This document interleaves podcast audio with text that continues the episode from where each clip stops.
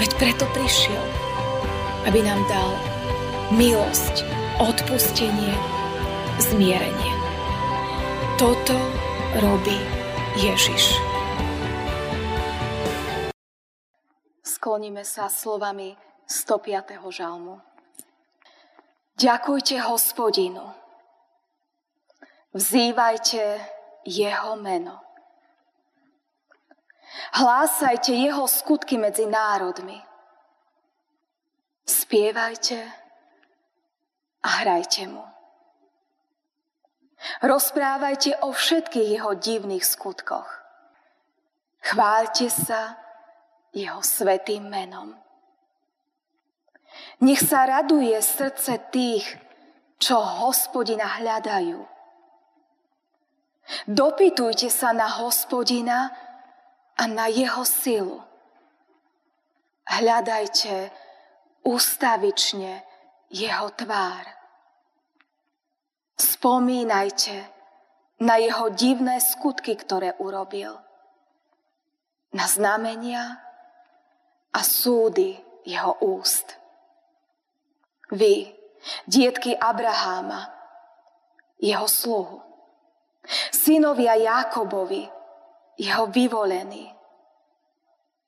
On, hospodin, je náš Boh po celej zemi jeho súdy.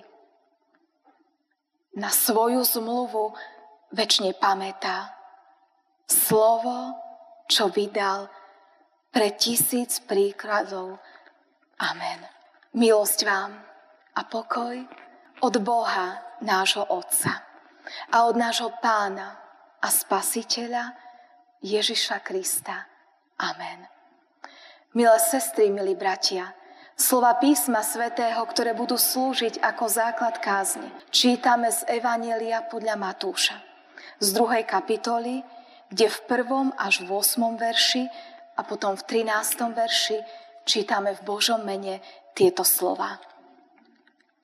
Keď sa Ježiš narodil v judskom Betleheme za časov kráľa Herodesa, aj hľa, mudrci od východu prišli do Jeruzalema a pýtali sa, kde je ten narodený kráľ židovský? Videli sme totiž jeho hviezdu na východe a prišli sme sa mu pokloniť. Keď to počul, kráľ Herodes predesil sa a s ním celý Jeruzalem. Zhromaždil všetkých veľkňazov a zákonníkov ľudu a vypitoval sa ich, kde sa má narodiť Mesiáš. Odpovedali mu, v judskom Betleheme, lebo tak píše prorok. A ty, Betlehem, Judská zem, nejako nie si najmenší medzi vývodiacimi mestami judskými, lebo z teba vyjde vojvodca, ktorý bude pásť môj ľud izraelský. Na to Herodes tajne povolal mudrcov, dôkladne sa ich povypitoval na čas, kedy sa zjavila hviezda. A keď ich posielal do Betlehema, povedal – Chodte, dôkladne sa prezvedajte o tom dieťatku a keď ho nájdete, oznámte mi, aby som aj ja šiel a poklonil sa mu. Keď odišli, aj hľa, aniel pánov zjavil sa vo sne Jozefovi a povedal mu, vstaň, vezmi dieťatko a jeho matku a uteč do Egypta, a zostan tam, dokiaľ ti nepoviem. Lebo Herodes bude hľadať dieťatko, aby ho zahubil. Amen. Toľko je slov písma svätého. Dnešnú druhú nedeľu po zjavení Krista pána mudrcom sa chceme pozrieť na naše domovy. Chceme sa pozrieť na naše domácnosti, v ktorých žijeme, bývame, ale najmä na naše srdce. Téma tejto nedele je podľa našej evangelickej agendy Ježišova prítomnosť posvecuje domácnosť. Táto téma nám chce povedať, že tam, kde je prítomný Ježiš, je Božie požehnanie. Ak je prítomný Ježiš v mojom srdci, je prítomný aj v mojej domácnosti, v mojom domove, je tam požehnanie. Ale čo, ak v mojom srdci a v mojom domove nie je prítomný Ježiš? Potom je na tróne môjho srdca moje vlastné ja. A vtedy môj život vyzerá úplne ináč. Aj moja rodina vyzerá úplne ináč, než by mohla vyzerať s Ježišom Kristom. Takým exemplárnym príkladom neprijatia Ježiša do svojho srdca a do svojej domácnosti je kráľ Herodes. On panoval v Júdsku práve v čase, kedy sa Ježiš narodil. Ale aby sme boli čestní a úprimní, musíme si povedať, že z pohľadu Židov a židovského národa nebol právoplatný kráľ. Bol totiž dosadený rímskou mocou. Vôbec nebol kráľom, aký by mal v Izraeli panovať. Nepochádzal zo správneho národa ani zo správneho rodu, ktorý mal právo na kráľovstvo. Ale keďže Rimanom vyhovoval, keďže dokázal potlačiť vzbúru a ukázal sa ako zaujímavý vodca v ich prospech, tak napriek tomu, že nesplňal podmienky Židov, bol vymenovaný za kráľa nad Judskom. Ale Židia, najmä tí pravoverní a ortodoxní, Herodesa nikdy za svojho kráľa neprijali a neuznali. A on to vedel. On vedel, že on nemá právo byť kráľom. Vedel, že on pochádza z Idumei, že nie je pravý žid, že nepochádza zo správneho židovského kmeňa, z ktorého pochádzali králi, aj kráľ Dávid. Nebol jeho potomkom. A preto sa snažil ľudskými silami urobiť všetko preto, aby si svoju pozíciu udržal. Aby bol kráľom, aby bol uznávaným kráľom. A použil na to všetky ľudské prostriedky, ktoré mal k dispozícii. Snažil sa ľudí získať tým, že im bude budovať chrám. Že im ho zveľadí, vyboduje ako miesto, ktoré bolo pre židovský národ centrom ich duchovného života, ich modlitieb a myslel si, že takto si ich získa. A tak s veľkou pompou renovoval, budoval, rozširoval, zveľaďoval Jeruzalemský chrám.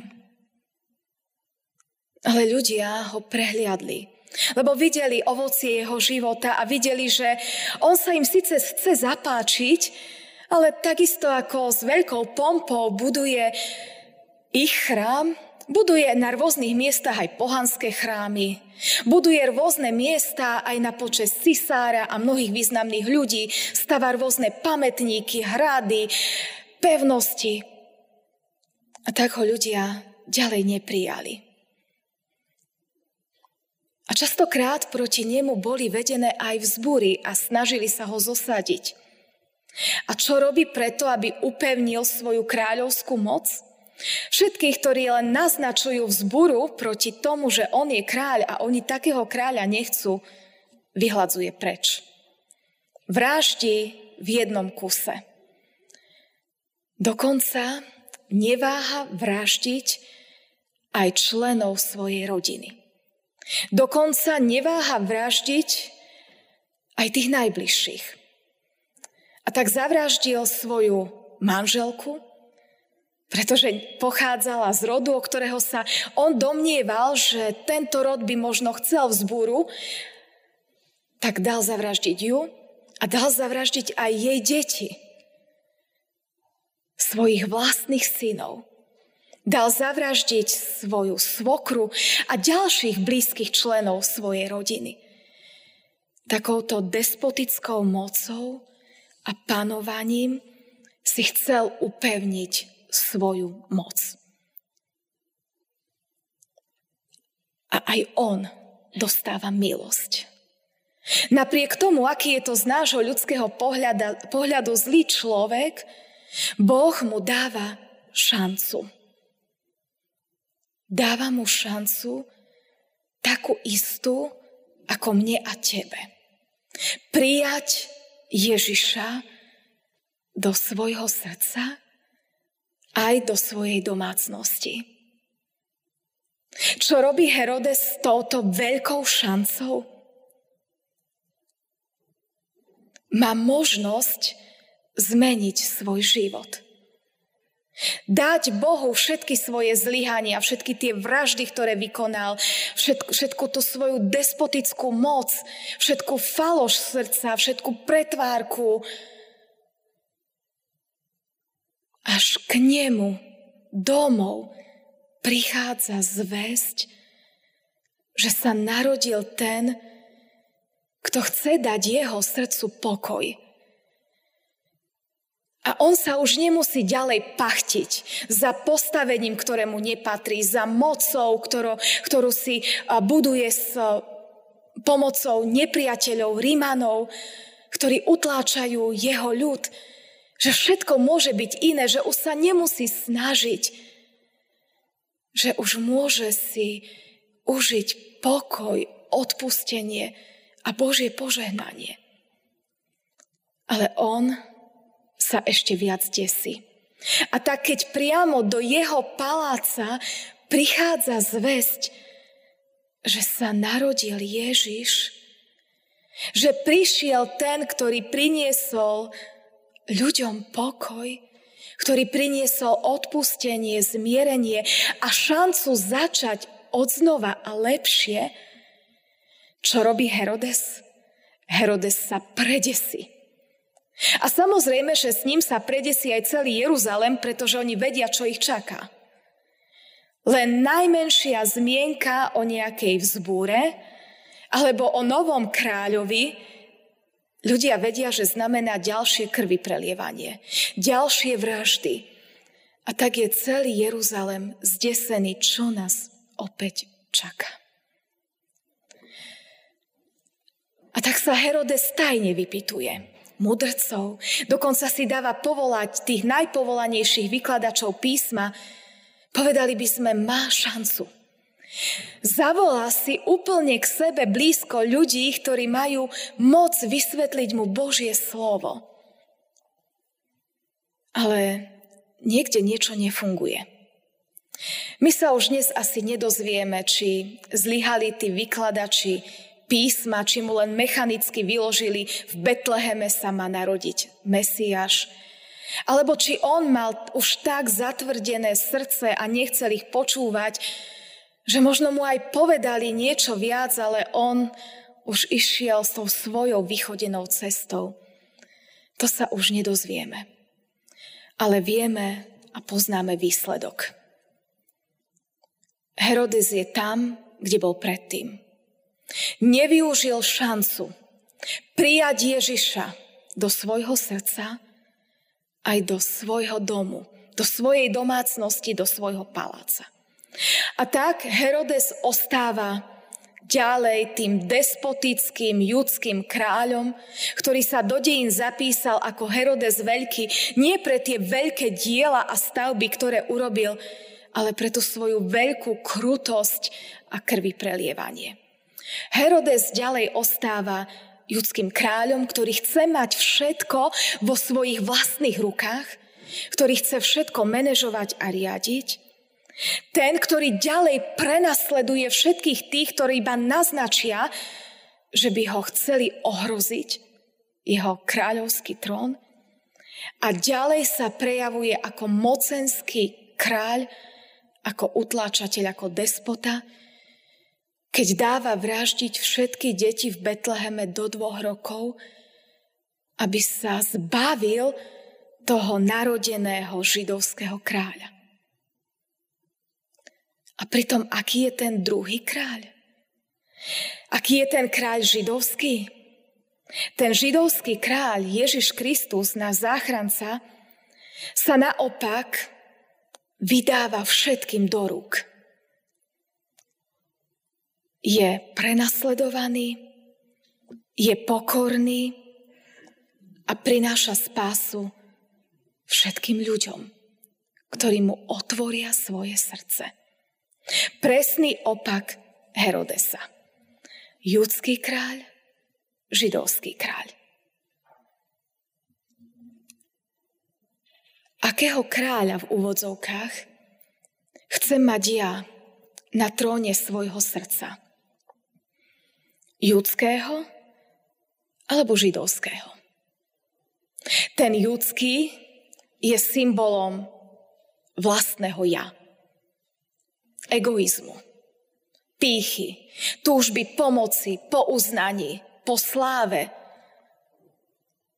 To je obraz Herodesa, judského kráľa, ale aj obraz nášho sebeckého, egoistického srdca, s akým prichádzame všetci na svet.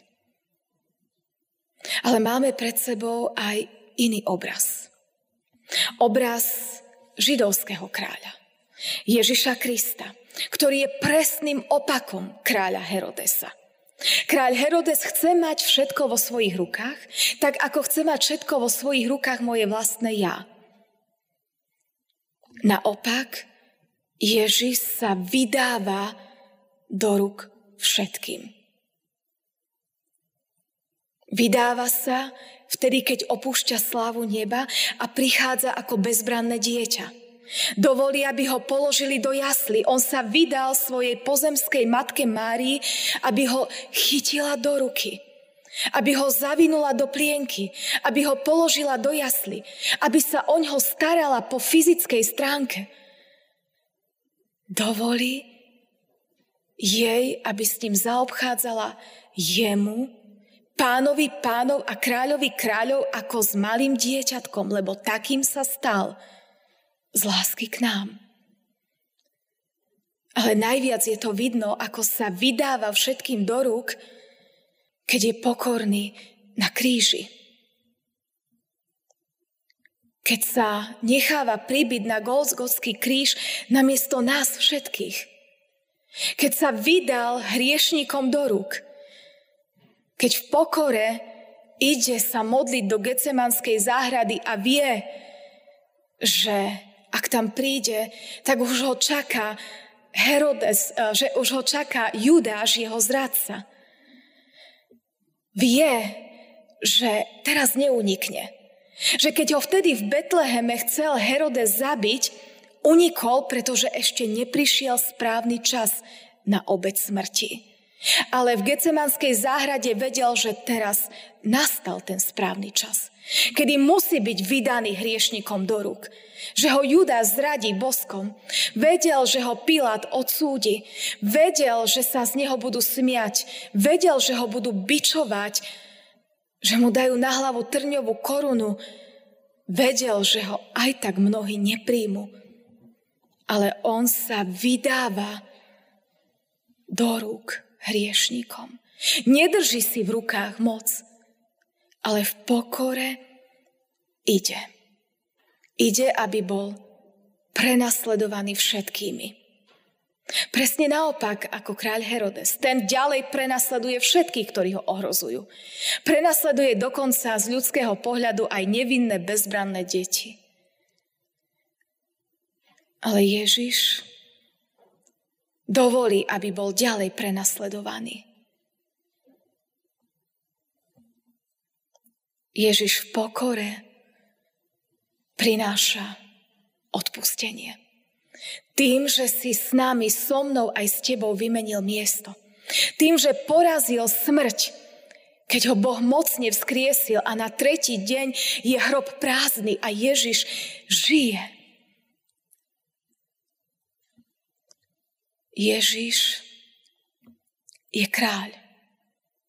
Ale nie taký kráľ, ako si myslel Herodes, že chce byť. Že chce zasadnúť na legitímny trón, ktorý mu právom patril. Lebo on bol legitímny potomok kráľa Dávida. Pochádzal zo správneho národa, pochádzal zo správneho kmeňa, pochádzal zo správneho rodu. On mal legitímne právo na judský trón. Ale nevyužil to lebo on nechcel byť kráľom, ktorý sedí na fyzickom tróne a ktorý vládne a utláča. Lebo on sa chce stať kráľom nášho srdca. Chce nám priniesť pokoj, odpustenie, zmierenie. Takým kráľom chce byť Ježiš dnes. Takým pánom chce byť môjho aj tvojho srdca, môjho aj tvojho domu, našich domácností. Kráľ, ktorý nemyslí na seba, ale kráľ, ktorý sa dáva do služby všetkým, aby nám ukázal Božiu lásku. Veď preto prišiel, aby nám dal milosť, odpustenie, zmierenie. Toto robí Ježiš. Prináša pokoj. Božie hodnoty do nášho sveta, do nášho srdca, do našej rodiny. A dnes si teda môžeme položiť otázku. Akého kráľa chcem mať v svojom srdci? Kráľa judského alebo kráľa židovského? Tým judským kráľom je Herodes, ktorý symbolizuje naše hriešne ja tým židovským kráľom je Ježiš Kristus. Ten, ktorý bol slúbený, že príde a stane sa kráľom, ktorý sa obetuje za nás, dá nám zmierenie, odpustenie a šancu začať od znova. Herodes túto šancu nevyužil. Napriek tomu, že zväzť o Ježišovi prišla priamo do jeho paláca, on svoje srdce zatvrdil. Na oko zahral komédiu, chcem sa mu aj ja pokloniť, ale v skutočnosti chcel vraždiť. Neberme si z neho príklad. Berme si príklad z mnohých, ktorí Ježiša prijali do svojho srdca aj do svojho domu a prišlo požehnanie. Pred chvíľočkou sme počuli v Evanieliu, že keď pozvali Ježiša na svadbu v káne Galilejskej a mali nedostatok, chýbalo im víno, Ježiš ich nedostatok zmenil na požehnanie. Zrazu mali vína dostatok a ešte lepšieho a kvalitnejšieho, ako si zabezpečili oni sami. Ježišova prítomnosť Naplnila požehnaním ich svadbu aj celú domácnosť. A keby sme čítali v Božom slove príklady mnohých ďalších, ktorí prijali Ježiša do svojho domu, takého Zachea, ktorý tiež nebol dokonalý. A keď mu Ježiš povedal, Zacheus, ja chcem dneska byť v tvojom dome, Zacheus rýchlo beží zo stroma dole, rýchlo ho pozýva, robí hostinu, rozdáva svoj majetok – činí pokánie. S Ježišovou pomocou, z jeho milosti, kvôli jeho odpusteniu začína od znova. Aj dnes ja a ty si môžeme položiť otázku. Ako vyzerá moja domácnosť? Moja domácnosť vyzerá tak, ako vyzerá môj vzťah s Ježišom. Keď sa Izraelci chystali vstúpiť do novej zasľubenej krajiny, Jozua ich vyzval. To, čo ste doteraz žili, máte možnosť nechať tak a začať od znova, alebo žiť tak, ako ste žili. V Egypte, na púšti, klaňať sa iným bohom. Vy sa dnes rozhodnite. Komu chcete slúžiť? Ja však a môj dom budeme slúžiť hospodinu. Toto rozhodnutie urobil Jozua. A vtedy ľud povedal, že aj oni chcú slúžiť hospodinu. Vyznajme to dnes aj my, bratia a sestry, spoločne. Komu chce slúžiť ty, tvoje srdce a tým pádom aj tvoj dom a tvoja domácnosť. Máme slobodu.